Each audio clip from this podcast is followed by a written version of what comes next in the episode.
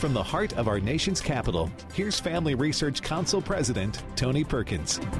Welcome. Thanks for joining us. Well, coming up on this Wednesday edition, despite their words, their actions in the 24 hours since House Speaker Kevin McCarthy gave the green light to an impeachment inquiry, suggests that the move has spooked Democrats. Now, the White House sent a letter to top U.S. news executives this morning telling them that it would be a disservice to the American public for them to cover disinformation. Now, this sounds a lot like the actions that the Fifth Circuit Court of Appeals said ran afoul of the First Amendment when the Biden administration tried to silence critics of their COVID policy.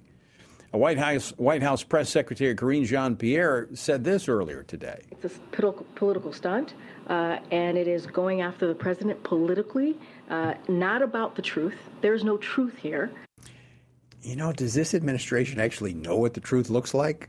I'm not sure they do. We're going to talk with Congresswoman Harriet Hageman of Wyoming, a member of the House Judiciary Committee. And speaking of COVID, another government whistleblower has come forward, this one from the CIA. The senior level agency officer said the CIA offered members of a small team investigating COVID 19 origins monetary incentives to change their position that the origin was the Chinese lab in Wuhan. I'm going to talk with Congressman Rich McCormick of Georgia, a member of the Select Subcommittee on the Coronavirus Pandemic. Uh, and as the reality of the Biden administration's deal with Iran settles in, even the lying legacy media is probing for answers.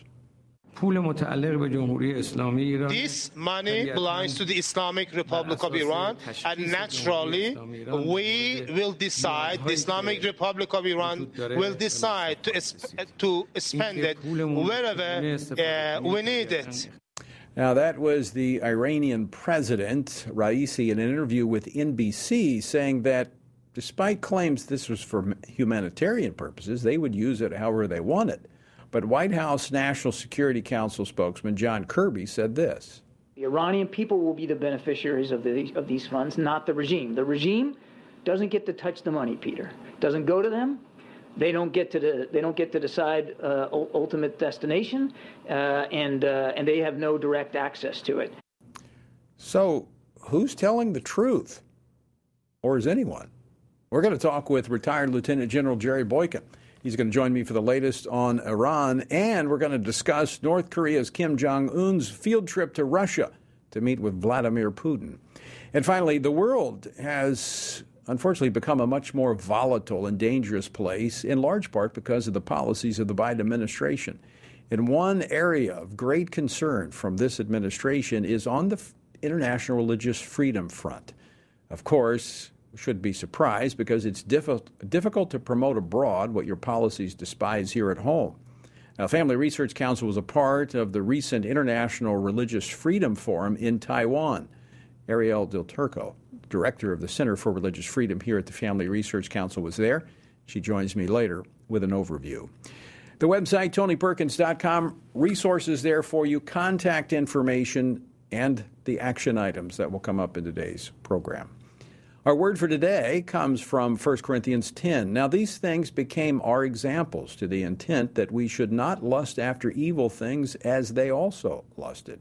Paul provides a laundry list of behaviors that caused the children of Israel to have their bodies scattered in the wilderness after they came out of Egypt. They lusted after evil things, a reference to the food, the garlic and the leeks in Egypt, as they complained about the manna God had provided. They worshiped idols, committed sexual immorality, spoke against God, murmured, questioning God's justice. Paul again says these things happened to them as examples and were written for our admonition upon whom the ends of the ages have come. He concludes by saying this Therefore, let him who thinks he stands take heed lest he fall.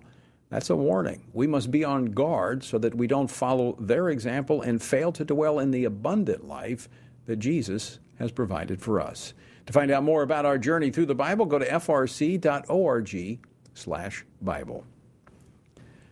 After Speaker of the House Kevin McCarthy formally announced an impeachment inquiry into President Biden yesterday for corruption, abuse of power, and obstructing justice, the Biden administration responded by sending a letter to legacy news executives. According to the reports, the White House has urged the legacy media to ramp up their scrutiny of the House Republicans leading the impeachment investigation.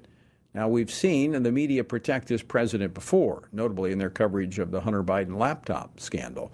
But with the House investigation bringing subpoena power to probe the president's bank records and other transactions, will the legacy media be able to keep all this under wraps and follow the White House marching orders. Well, joining me now to discuss this and more is Congresswoman Harriet Hageman. She is a member of the House Judiciary Committee and the House Freedom Caucus. She represent, represents Wyoming's at large congressional district. Congresswoman, welcome back to the program. Always great to see you. Thank you, and it's wonderful to be here. I, I want to ask you about this letter that the uh, White House is sending out to the legacy media, telling them basically to scrutinize Republicans, not to pass on disinformation. This sounds a lot like what that they just got slapped for by the Fifth Circuit Court of Appeals in their c- collaborating with social media to censor Americans. Well, you know, Tony, I think I'm going to need to buy a hundred copies of the Constitution and have them hand delivered to the White House so that they can actually read the document that they are supposed to be following and that they swore to uphold. The First Amendment very clearly states that they can't do what it is that they're trying to do. Uh, yet they continue to try to deflect attention. What I want to say to the, about this is, is that the American people are entitled to know the depth and the scope of the corruption of Joe Biden and how he has sold out the, the United States of America. What do I mean by that? To what extent is our foreign policy being dictated by the agreements that Hunter Biden negotiated with the, the Chinese Communist Party? To what extent is he continuing to try to spend, send billions of dollars to Ukraine uh, because of the arrangements that you that, that Hunter Biden and and the deals that Hunter Biden cut in Ukraine? We have got to have a better understanding of who is controlling the White House and why Joe Biden is making the decisions that he it, that he is. These this impeachment inquiry is to get to the bottom and expose Joe Biden for what he is. So, Congresswoman, I want to ask you specifically to to inform our, our listeners and our viewers what tools and information will now be available that was not available prior to this inquiry of impeachment. It's my understanding that we will be able to actually force some of these agencies to produce the documents that will uncover what exactly what it is that we're talking about and expose this information. The other thing is to be able to bring more witnesses in to testify in front of us and allow us to ask the questions and expose, for example, the emails. We do know that Joe Biden was using uh, a, a, a name, other names on his email. He was using other email accounts that were not under Joe Biden's name to conduct official business to include Hunter Biden on official emails with folks from uh, uh, under the Obama administration. So it's going to give us broader authority to actually gather the documents to show the American public what Joe Biden has been doing and how it has affected national security and the decisions that he has made. So uh, previously, you were able to get some of the banking records from Hunter mm-hmm. Biden uh, but the president basically protected. But now that you have the impeachment inquiry, even his records will be accessible to the committee, much like what we saw with uh, President Trump, where there were two impeachment inquiries and uh, they had his IRS records and all t- types of information, which some of them released to the public. You know, one of the things that really strikes me about this is that Joe Biden continuously professes that he has not done anything wrong. Yet at every single turn, he has attempted to thwart our ability to understand his relationship with Hunter Biden and Hunter Biden's companies, as well as his interaction with foreign malign actors. So you would think that a gentleman who wants to, uh, to, to come clean and he wants everybody to believe that he's been completely above board would provide us additional information about, for example, the 20 sham companies that were set up by Hunter Biden and other members of the Biden family to pour money from one account to another account to another account to another account. Money that was coming again from the Chinese Communist Party, uh, Kazakhstan, Ukraine, Romania, and these other countries that are not exactly our friends. So, Congresswoman Hageman, this question for you. Do, do you think, based on what you've seen so far, you're going to find enough evidence here that would lead to an impeachment of Joe Biden? We're going to follow the facts. We're going to to, to, to where the, the facts lead us. But I believe there's already sufficient evidence to demonstrate that Joe Biden is completely compromised. I think when you look at the documents from the Hunter Biden laptop, you will find uh, exactly what I'm talking about. And what I'm referring to are things such as his email to his daughter saying, uh, I, I, had to give half of my my money to to to dad. I wouldn't make you do that that. So it's those kinds of things that I think we we absolutely already have the evidence. The whistleblowers and the information that they have provided has been extremely important. Yeah, I think uh, uh, from my days as a police officer, I think there's enough there for probable cause to get a search warrant. Uh, and that would be getting this information, that, that the uh, the banking records, to see where, in fact, these statements lead. Did he get that money? So I think I think you're absolutely right. I, if I've got time, I want to switch to another topic very quickly. Uh, today, uh, Senator Marco Rubio sent a letter to the FBI talking about uh, scandal and cover up. Well, back in, in January, the, the FBI gave testimony, the FBI director gave testimony regarding uh, the letter that came out, or the report that came out of the Richmond field office targeting Catholics for their ideology, which they said was radical. This was the, uh, um, uh, the, the traditional Catholics. So now it appears that the FBI director saying this was just in one place. It now appears that this was coming from multiple FBI locations we are uncovering those facts. And it wasn't just in January that he testified to that. He testified to that effect in July in front of the Judiciary Committee. And he repeatedly said that it was just one office, that it was a rogue office, that there was no, that nobody had ever authorized that letter, uh, that they were not targeting Catholics, they were not targeting traditional Catholics. And we now know that he lied to Congress. We now know that he was dishonest both to the Senate as well as to the House in terms of what they have been doing in, in, in targeting uh, the traditional Catholics and infiltrating churches.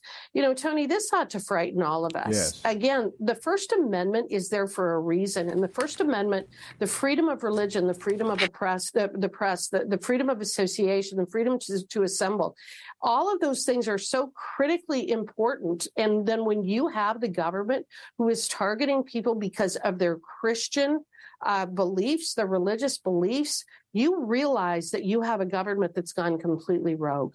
I think you're absolutely right. This is this, as you you said, should frighten every American that they were producing this th- these reports. Uh, and, and, I was wrong. The, day the date that the report came out was in January, but that they're targeting people of traditional Christian faith in this yes. in this country. You're you're absolutely right. In this right. country, in the United States of America yeah. that is based upon Judeo Christian values. The idea that our government would be attempting to infiltrate Catholic churches is really, uh, it, is so far beyond anything that I ever expected I would see out of our federal government. And here we are. Yeah. Congresswoman Hageman, always great to see you. Thanks so much for uh, coming on and joining us today. Great to talk with you. Thank you. Thanks, Tony. All right, folks, coming up on Washington Watch, did the CIA pay its own analyst a bribe to change their position on the origins of the coronavirus in Wuhan, China? I mean, stuff's crazy.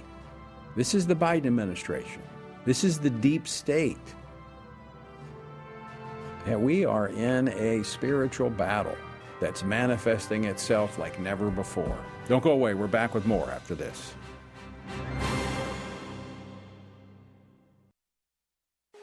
Today, more than ever, men need a reminder of what biblical manhood looks like and to understand God's good design for them to serve as provider, instructor, battle buddy, defender, and chaplain.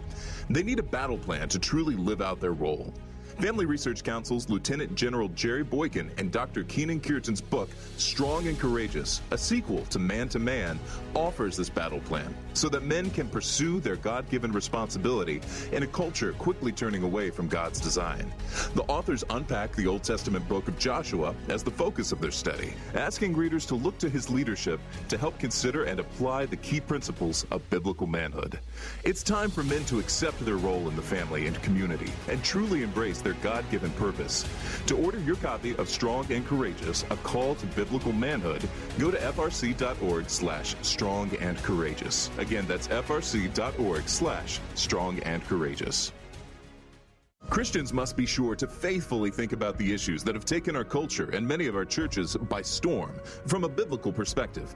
Family Research Council's David Closson, along with co authors Denny Burk and Colin Smothers, released a new book, Male and Female He Created Them, a study on gender, sexuality, and marriage to help Christians better grasp the Bible's teaching about these issues. This study presents a biblical view of homosexuality, transgenderism, and marriage. With this new resource, readers will be given guidance on specific questions related to preferred pronouns, identity, intersex conditions, and other matters that our churches must be discipling their members to respond to with love and biblical conviction. As part of the study, readers have access to supplemental videos by Dr. Albert Mohler, Dr. Heath Lambert, Reverend H.B. Charles, Dr. Christopher Yuan, Dr. Rosaria Butterfield, and others that expand and elaborate the themes of each chapter. To purchase a copy, go to HeCreatedThem.org. Today, we find that global persecutions of Christians is growing more menacing every year. Family Research Council's Lela Gilbert, Arielle Del Turco, and Lieutenant General Jerry Boykin's book, Heroic Faith, shares personal stories from those who have endured religious persecution and gives a close look at the dire situations Christians often face due to dangerous and sometimes deadly opposition to their faith. The book's true stories of persistence and faithfulness amidst crisis offer inspiration and hope. Heroic Faith also provides insights into the ideologies driving the hostility and persecution, what steps the U.S. government might take to help, and how readers can best respond to the struggles of the faithful. It is critical for us to learn from our brothers and sisters who are suffering deeply and to do whatever we can to help. You can get your copy of Heroic Faith wherever books are sold or by going to frc.org slash heroic faith. Again, that's frc.org slash heroic faith.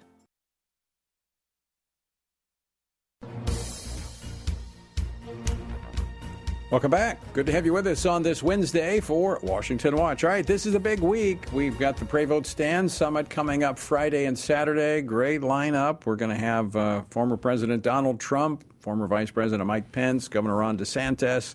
Uh, we're going to have uh, a host of other leaders, congressional leaders, as well as a number of religious leaders, pastors. We're going to have Pastor Jack Hibbs, Gary Hamrick, and, uh, and others. So be sure and if you can join us, there's still time and there's still room, but you're gonna you're gonna have to register soon. Go to prayvotestand.org to find out more and to register.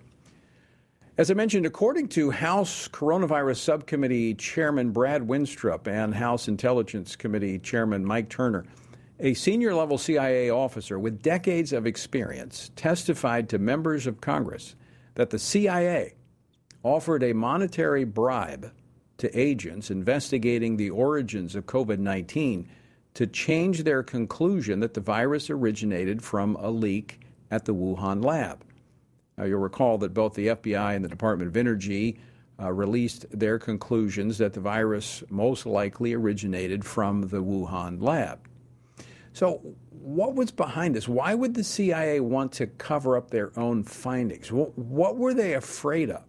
Who were they trying to protect? Where does this go back to? Joining me now to discuss this and more is Congressman Rich McCormick. He serves on the House Armed Services Committee, the House Foreign Affairs Committee, and the House Committee on Science, Space, and Technology, as well as the Select Subcommittee on the Coronavirus Pandemic. He represents the 6th Congressional District of Georgia. Dr. McCormick, welcome back to the program. Great to see you. Thanks. Good to be with you. So, what do we know about this potential CIA bribe and cover up so far? Yeah, so what we've heard is some of it's not specific, but basically six out of seven scientists originally stated that they thought that this was from a lab leak. And it makes sense. As a scientist, as an ER doctor, not much else makes sense other than a lab leak. Then suddenly they changed their opinions based on essentially a bribe. Uh, they were promised a bonus if they would uh, reconsider and say, no, we think this came from a natural, uh, course, such as a bat or a dog or whatever you want to say it came from. Uh, the fact of the matter is, it never made sense from the beginning because China put a considerable amount of effort into proving that it came from a natural source, which they could never prove. If it came from a natural reservoir, then it would have still existed. That's how viruses exist. They, they continue in the same species, but we've never been able to identify that whatsoever. So the only remaining natural theory that makes sense is from the lab leak, from a lab that, by the way, remember said we are going to do, uh, we want to get funding for this uh, advancement uh, of technology so we can actually have gain of function. We said no. They did it anyways. Usually, when you ask for that kind of funding, they've already started anyways. Right. It was embarrassing to our government. In my opinion, Fauci covered it up because he was embarrassed that we're funding it to begin with, even if it was with or without our, our permission. Uh, why the CIA got involved with it ha- would have to have been some sort of direction from the president. Uh, otherwise, I don't know why they'd want to cover it up, quite frankly. And that's what we got to get to the bottom of is the next step of, of why there was such a cover up. Why would the CIA get involved in, in pushing their thumb down on the scales of justice and figuring out what actually happened? That's what's really worrying people all the way around. When the government comes in and they have an issue that, that has nothing to do with getting what's right and just, not finding the truth, but just playing politics that always worries us from the beginning of time, the, the establishment of our country. We've had a deep mistrust of government, and especially when they do these sort of things, it just makes us more worried. Well, you, you, being on the subcommittee, the select sub, subcommittee on the coronavirus, you've heard a lot of testimony, look at a lot of documents. Is, is it a re, is it reasonable for to look at this and say, was the CIA possibly covering for China? It sure is troubling to think that. I mean, why would they? Uh, I, I, think it's because we have been in, in coercion uh, unwittingly. I think it makes us look very uh, dull in our investment in the Wuhan lab, uh, where they did something that literally cost multiple countries millions and millions of, uh, of lives of their citizens because something that we're funding. Like I said, I don't think we wittingly went into this and said, we want you to do gain of function. We're authorizing that. But the fact is, we were funding it, whether we wanted to or not. And I think that's where the cover up came. And as you know, most problems come from cover ups, not from honesty. Right. So, what's are the next steps for the subcommittee that's looking into this now that you have this information? Well, let's find out who got those bonuses. Identify those scientists, bring them in, make them testify so they actually have to have an honest conversation and enlighten us on who gave those bonuses, who offered it. Specifically, let's weed out the CEI, CIA. Let's weed out the FBI. Let's let's make sure we call to the carpet those people who are doing things that are not just unjust but dishonest and, and get an honest conversation. I think that's what the American public demands is that they have transparency of their government, that their uh, government agencies aren't colluding with the enemy or covering up something that we can learn from, because uh, we want better answers for the things that we fund. It, but it's kind of like whack a mole. I mean, every time you turn around, there's another scandal over here. There's more information coming out over here. And, and, in fact, you've been heavily focused on the chaos at the southern border, particularly as an entry point for known terrorists. You know, what is the what is the way forward here? What does the Biden administration need to do to address the crisis at our border? the only thing the Biden administration can do to address the border is to get out. In other words, we need to replace him. He's not going to do it. He's he already knows this is unpopular, even with his own party. You have sanctuary cities saying enough. We can't handle it. Uh, when a sanctuary city says we want to send them to the country, you know there's a big problem. When the cities that, that have thought it was such a great idea until they had to deal with it, all of a sudden the realities hit them. They don't have a place to keep them. Then when you have nothing but consumers, nobody producing something, when they're consuming, uh, whether it be food, shelter, uh, they're not working. They're not legally allowed to work uh, stay in Mexico was the right thing to do. And now we're, we're literally having billion dollar grants with no bidding process, providing people at a very expensive rate, uh, more than you and I would go on a vacation with, uh, for very meager accommodations with no hope of staying here in the long term because they're not here legally. And the only way for them to stay here will be through uh, avoiding any sort of contact with the legal system because they're going to be deported if we follow the law. Right. And if we're not following the law, why are they here to begin with? I mean, that's part of the humanitarian crisis. Of course, we've got the children that have just been lost, the tens of thousands of children that have been lost. We've got the drugs coming over. We've got the terrorists coming over. It, and you're right. I, I was on the border during the Trump administration's policy of uh, remain in Mexico, and it looked like a ghost town. Uh, it was working back then. Congressman, we're out of time. I want to thank you for joining us. Uh, great to see you. Appreciate your insight. My pleasure. God bless you and Semper Fidelis. Semper Fi. Congressman McCormick of Georgia. All right. A major international religious freedom summit took place last week in Taiwan. Um, it's important. Important issue of religious freedom internationally. It's something that's been neglected under this administration. FRC's Arielle Del Turco was there, spoke at the forum. She joins me next with a report on her trip to Taiwan. Don't go away.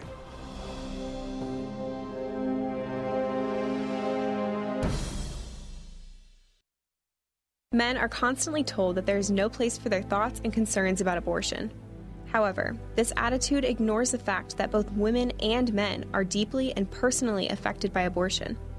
Furthermore, one does not have to be a woman to know that abortion ends the life of an innocent, unborn child. Every man has a role to play in protecting unborn lives and supporting the mothers in their families and greater community, which is why FRC's Center for Human Dignity has released a resource titled A Man's Guide to Standing for Life. This resource was created to help men positively address the topic of life.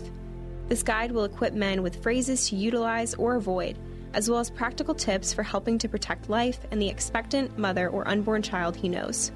Every man has the opportunity to be an unborn baby's hero by stepping in to support a mother and speaking up for her child's life.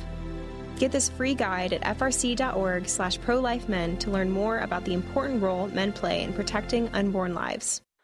Have you seen the Now We Live series? It is a six week worldview Bible study created in partnership with Family Research Council and Summit Ministries.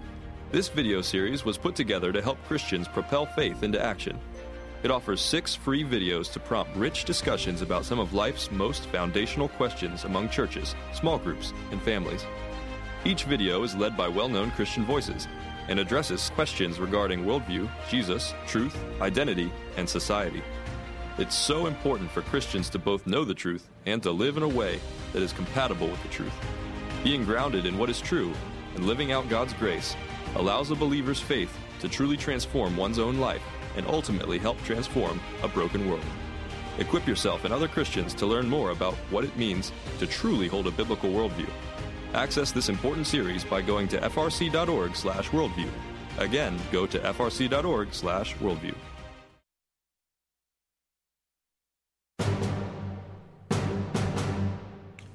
This is Washington Watch. I'm your host, Tony Perkins. The website, tonyperkins.com. As I mentioned earlier, coming up this weekend, the Pray Vote Stand Summit begins Friday morning. So just a couple of days away, but you still have time to, uh, to be a part of it. You can register online at prayvotestand.org. We've got, uh, it's going to be a great weekend. Uh, Friday night, uh, we're going to hear from uh, former President Donald Trump. We're going to hear from Governor DeSantis, uh, Mike Pence, Vivek is going to be with us, uh, Senator Josh Hawley. We'll have uh, several members of Congress that are going to be on various panels uh, informing you of what's going on. Dr. Ben Carson is going to be here. North Carolina Lieutenant Governor Mark Robinson, who's really stirred things up in that state, taking on the education system. Uh, Missouri Attorney General Andrew uh, Attorney General Andrew Bailey. He's the one that's been on the program quite a bit. He's gone after the successfully gone after the Biden administration on their censorship of free speech. Pastor Jack Hibbs, Gary Hamrick, Os Guinness, uh, Riley Gaines, the swimmer. She's going to be with us. So anyway, uh, and a lot more. Go to go to prayvotestand.org to get a full listing and to register. Again, that's prayvotestand.org. Last week, the uh, Taiwan International Religious Freedom Forum took place in Taipei, where officials, dignitaries, lawmakers, and faith leaders from around the world gathered to confront and expose religious persecution throughout the world. You know, this was something that the United States was taking the lead on during the Trump administration, but uh, it's fallen to the wayside. You know, and you think about the locations for this meeting last week. I can't think of a better place to hold this forum than on the island of Taiwan under the shadow of the Chinese Communist Party. Uh, as they are boldly standing for religious freedom and for freedom of, of all people. In fact, uh, uh, the uh, president of the parliament there gave me a, a, an award for being sanctioned by the Chinese, and I was unable to make it to Taiwan, but we sent uh, someone who was much more capable of dealing with the issue of international religious freedom, the director of our Center for Religious Liberty here at the Family Research Council, Arielle Del Turco. Arielle, welcome back. Thank you. Thank you for having me. So if you fall asleep, I'll know it's jet lag. Just that. Well, give us a uh, give us a quick interview of number one or an overview the the, the purpose mm-hmm. of uh, the forum and and the outcome. Yeah, well, the purpose was to gather uh, leaders on this issue and politicians who want to advance the cause of religious freedom. And it's such an important region because Asia is sadly a bit of a hotbed for persecution. You've got China, you've got North Korea, you've got Burma, uh, you've got other places that are really struggling, and Christians and others who are struggling there. Uh, so it was gathered there, but you were exactly right. It was in a free country, the country of Taiwan, which has really taken up this issue of religious freedom, and they are eager to be champions on this. And it's a very unique setting uh, because it's in a Chinese speaking country, very close to China, an island not very far away. And yet it's so very different. And it's really a model of uh, how countries can embrace religious freedom, can embrace political freedoms, only 30 years ago, this country was under martial law. So it's really a model for the rest of Asia. How many different countries were represented there? Oh, dozens of countries across Asia and also across the world. We had representatives from Africa telling their story, talking about the persecution of Christians in Nigeria and elsewhere. Uh, we had representatives from North Korea, uh, from Europe. So, Arielle, uh, answer this question. You know, someone would say, well, you know, I know your Family Research Council, you're focused on policy in the United States, and I know you work on religious freedom because that obviously is important. Why, why would you go to, to, to Taiwan? Yeah, well, the United States actually has an outsized impact. What happens here matters, but also our foreign policy has a great impact around the world. And that's for good or bad. So, as Christians who care about government, we need to be focused on making sure that our foreign policy is upholding godly values, upholding American values like religious freedom, uh, and exporting that around the world. And sadly, this is totally diminished under the Biden administration. Uh, yeah, it has long-standing. Uh, and, and, what happens internationally when you, you build allies, like yeah. being there in, and we've already seen this with Taiwan, we're building allies there so that like in the United Nations. We're, we're not crazy about these uh, global forums, but we know that there are outcomes there. And so we want to build these alliances to advocate for religious freedom or sanctity of human life and in the absence of an administration that does that, we have to have voices of other countries. And we are kind of, in many ways, conducting a choir. You're right. Uh, when the Biden administration is failing, it's really on activists, it's on other countries to pick up the torch, to carry the torch for religious freedom.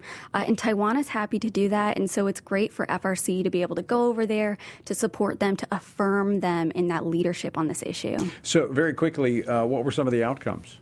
Uh, one of the outcomes is just connecting, connecting politicians there uh, with activists from around the world. I think they were very inspired. They were very ready to take action. Um, and so are many of the activists. Uh, we shared ideas on uh, what we can advocate for. Um, and I, I think there's going to be great outcomes from this event. So, did you enjoy the food? Oh, it was great. I bet you made, uh, you know, Travis, who's frequently on the program, he, he loves to try new food, so he's probably jealous that he didn't get uh, food. Did you bring anything back in your suitcase for him? Uh, no food, sadly. Oh. I, I, don't think it was allowed, but I'm sure he's disappointed. Well, welcome back. Thanks for going. Appreciate you uh, representing FRC. Thank you. All right. Well, folks, on the other side of the break, uh, we're going to take a look at this $6 billion that has gone to Iran, and we're also going to look at Kim Jong un and his uh, visit to Russia. Lieutenant General, retired Lieutenant General Jerry Boykin joins me next here on Washington Watch. Don't go away, a lot more yet to come.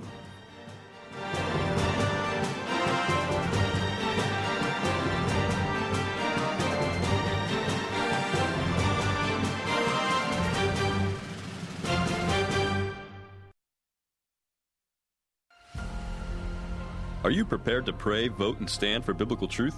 It is imperative that Christians pray for their community and culture to steward their role as a citizen by voting and to stand for biblical truth.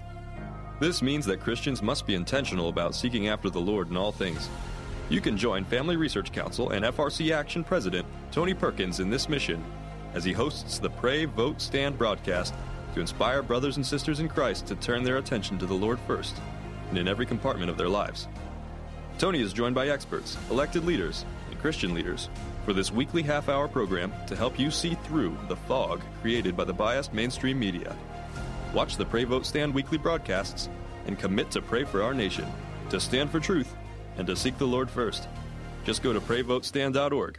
Again, that's prayvotestand.org.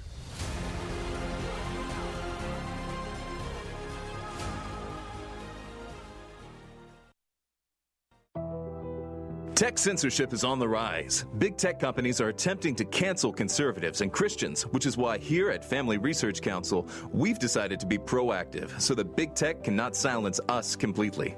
FRC has a text subscription platform to be sure we can continue to keep you in the loop. That way, you can still find updates on faith, family, and freedom. You can get FRC's content straight to your phone. Just sign up for our text alerts by texting STAND to 67742. Again, you simply text STAND to 67742, and FRC will send you special alerts on the issues that matter to you. By subscribing, you'll also be one of the first to know about our upcoming events and programs. All of this info is yours with just a simple text. You'll have access to content that will help you continue to stand for faith, family, and freedom, and you'll know about opportunities to connect with like minded Just text STAND to 67742 and be the most informed person you know. Finding a quality news source today in this media saturated world can be incredibly difficult. It is important to stay informed on what is going on in the world, but you need a news source you can trust. That is why Family Research Council created the Washington Stand, an online news platform with a mission to provide readers with free, factual news stories and commentaries, all from a biblical worldview. Based in Washington, D.C., our reporters provide reliable information on the most crucial issues of the day ranging from breaking news on the hottest Supreme Court decisions to details on the latest public education stories, updates to domestic and international religious liberty cases, and more. We want you and your family to stay informed on what is happening in the world that affects faith, family, and freedom. Be encouraged, be in the know, and stand firm in truth by visiting WashingtonStand.com today. That's WashingtonStand.com.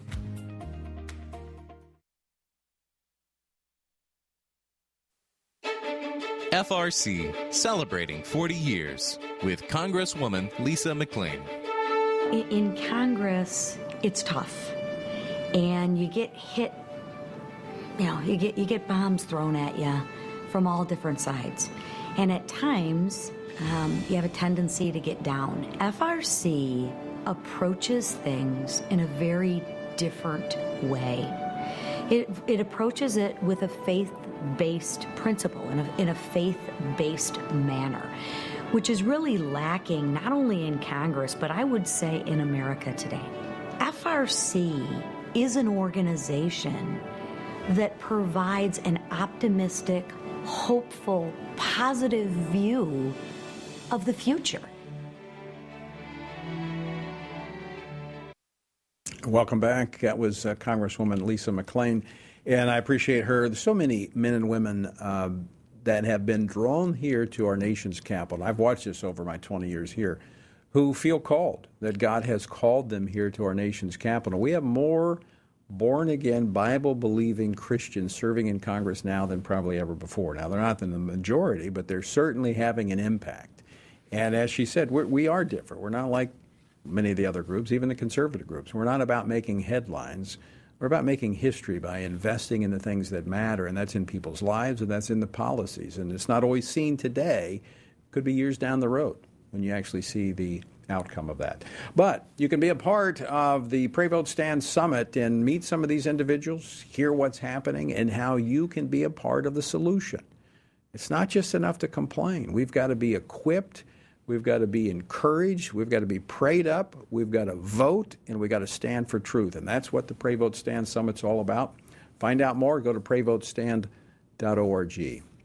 Well, yesterday on the program, I discussed President Biden's agreement to release six billion, that's with a B, dollars to the to Iran as a part of the hostage exchange program with the terrorist regime. Now, the White House continues to defend the deal, which will subsidize uh, Iran's terrorism and nuclear nuclear weapons capabilities, while also guaranteeing its regime regime will continue to seize to uh, seize more hostages in the future. It incentivizes it. Well, join me now to uh, continue our discussion from yesterday, as well as touch on other international issues of concern. Retired Lieutenant General Jerry Boykin, who serves as FRC's Executive Vice President. General Boykin spent the last four years of his 36 and a half year military career serving as the Deputy Undersecretary of Defense for Intelligence. General, welcome back. I'm glad to be with you. So let me start with a clip. We talked about it yesterday, but it had not yet aired. This was the president of Iran, President Raisi, uh, on NBC, basically saying that they'll do whatever they want with uh, the money. Let's play clip number 11. This money belongs to the Islamic Republic of Iran, and naturally, we will decide, the Islamic Republic of Iran will decide to, to spend it wherever uh, we need it. So, pushing back on that today was uh, John Kirby. He's the coordinator for strategic communications at the National Security Council in the White House. Uh, he said this in response to that clip five. The Iranian people will be the beneficiaries of, the, of these funds, not the regime. The regime doesn't get to touch the money, Peter. Doesn't go to them. They don't get to the, they don't get to decide uh, ultimate destination, uh, and uh, and they have no direct access to it. Uh, General, I'm, I'm speechless. Does he does he really believe what he is saying? Tony, I don't know how he could. Look, this guy's been around a long time. He's been a press secretary for a long time. And I don't see how he could possibly believe what he is saying, given the track record of the Iranians, given the track record of what they've done uh, with the JCPOA, for example. That was a, lo- a rock solid agreement, supposedly. And look what they've done. They have violated just about every provision within the JCPOA. No, the one that's telling the truth here is actually the Iranian president, Raisi. How would the, the regime not have control of the money?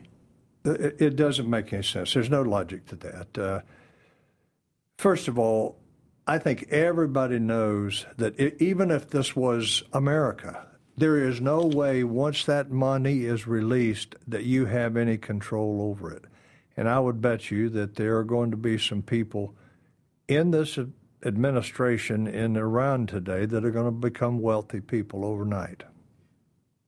I want to play another clip uh, because obviously people are saying the same things we talked about yesterday. This is only going to incentivize bad behavior. And how do you know that this is only going to be used for humanitarian purposes, which is what the U.S. is claiming? Play clip number three. If Iran tries to divert the funds, we'll take action and we'll lock them up again. I also want to be clear. This is not a payment of any kind. It's not ransom. These aren't U.S. taxpayer dollars. So I guess they can probably put toothpaste back in the tube again, too, right? Yeah.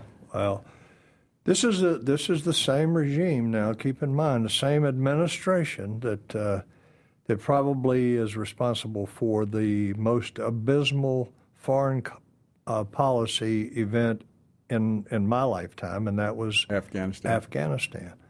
Uh, this is the same uh, organization there or administration that has made so many bad mistakes, so many bad decisions, so many things that have cost our reputation in the world. And uh, and now we are asked to believe them. You know, what really ticks me off about this, Tony, is when Kirby says, Well, go ask the parents of this person. Well, how they feel about it. They don't make foreign policy in this country. It's not their responsibility. I, I am sorry for them. Right. I really am. I want to see their children home as well. But that, to, to say that to an American citizen, uh, uh especially somebody in the media, is is just uh, I, I think it's just unforgivable for him to do that and pull a lack of leader, It's a lack of leadership. It is absolutely a lack of leadership. Because there's another way to bring Americans home. We talked about it yesterday. That is to put America first and to have a strong military. Ronald mm-hmm. Reagan understood that. You saw that serving under Ronald Reagan. That strength gains respect, weakness is exploited. And that's what this is. This is exploiting America. And the idea that once they re- uh, they've turned these monies over to Qatar and they're going to be distributing them, they're not going to be able to get this money back once it starts flowing.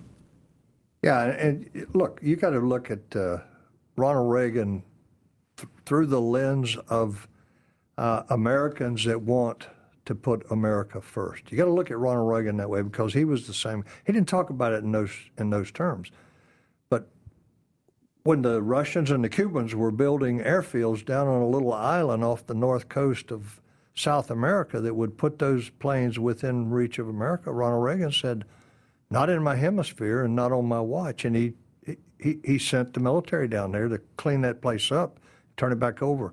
And there was there were repeated things that he did like that and it got to the point where nobody was going to challenge him anymore. And Trump was the same way.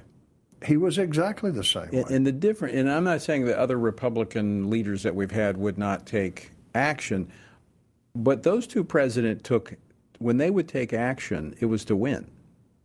It was all out. It was right. all or nothing as far as they were concerned.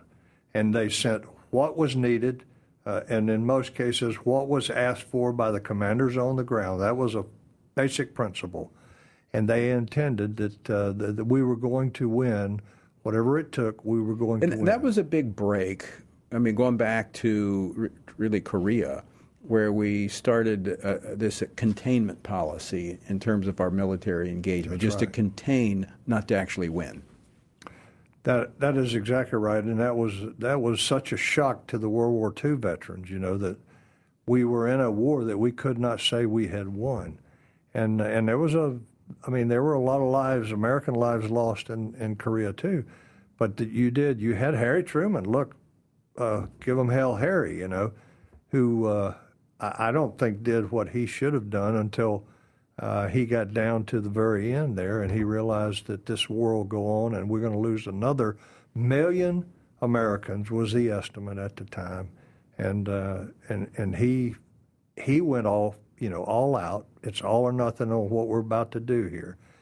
But since him, we haven't really had a president until Reagan came along right. that really understood that. Even Eisenhower, you know. Well, let's let's transition because I don't want to run out of time again today. We ran out of time yesterday. I, I want to go to Russia. This meeting with uh, the leader of North Korea, Kim Jong Un, taking a field trip to uh, to Russia to meet with Vladimir Putin. What are we to make of this? What do we know? Well, obviously, uh, Kim Jong Un wants uh, wants to be in the headlines. He he wants to be back in the public eye, and uh, but they there are some real issues here, and they're and they're concerning. We we need to take this very seriously uh, because he does have a nuclear capability. Where he's suffering is with his missiles, and that's one of the things that he wants from the Russians. He wants te- technology that will help him to build the missiles that would be able to deliver nuclear warheads. Uh, and he also, he, for years, he's been getting oil from the Russians. So he is very dependent upon them. And I think he, uh, uh, among other things, he wants to make sure that that relationship is solid. Uh, and what, what Putin wants from him is he wants artillery rounds, he wants small arms ammunition, and, uh, and, and anything else that they have that would help him to uh, over, overcome the U- Ukrainians. So North Korea has the manufacturing capability to turn that out. They have the capability. They've also got big stockpiles. They've got a lot of stockpiles. Remember, they they got their tactics largely from Russia, and Russia is one who believes just fire as much artillery as you can. This is a this goes back to to World War II. Fire as much artillery as you can. De, you know, deplete everything that your enemy has on the ground, deplete it, and uh, and then make your attack. And that's what we trained for for the Fulda Gap, as as it was called, that uh, we expected to fight if we had another war. And uh, so that's what they that's what the uh, uh, Russians want from him is they want that artillery that will give them the opportunity to do just that. And they fired, they have already fired over a million rounds of artillery based on the numbers that I've seen. So, will this accelerate North Korea's ability to have an effective uh, missile? If they give them the technology, the missile technology, if the Russians do that, then yes, of course. because will. Russia now is, I mean, what does Russia have to lose? They're isolated from the rest of the world. They right. need this. They need these munitions. They, I mean, where else? Where else should they turn? I mean, China is not as responsive. Uh, North Korea, as you said, uh, Kim Jong Un is looking for headlines, but he's looking for a friend. And if he can advance his uh, missile technology, I mean, it's a win-win for him. Well, you look at it. Uh, he and and uh, and Putin both have become pariahs. They have. They are isolated now, and uh, and China's playing both both sides. China's doing some some funny stuff like like when he uh, had this big uh, leaders meeting and uh, with the leaders in, in the Central Asian region. They're the Afghanistan, or not Afghanistan, but Turkmenistan, Kyrgyzstan, and all that. And he didn't invite Putin to that after he had just left Putin's headquarters and uh, and told him we're going to see a, a, new day dawning. We're going to see uh, a situation that we haven't seen in a hundred years between the two of us. And then he went off and invited all these other uh, people to uh, a meeting and left Putin out.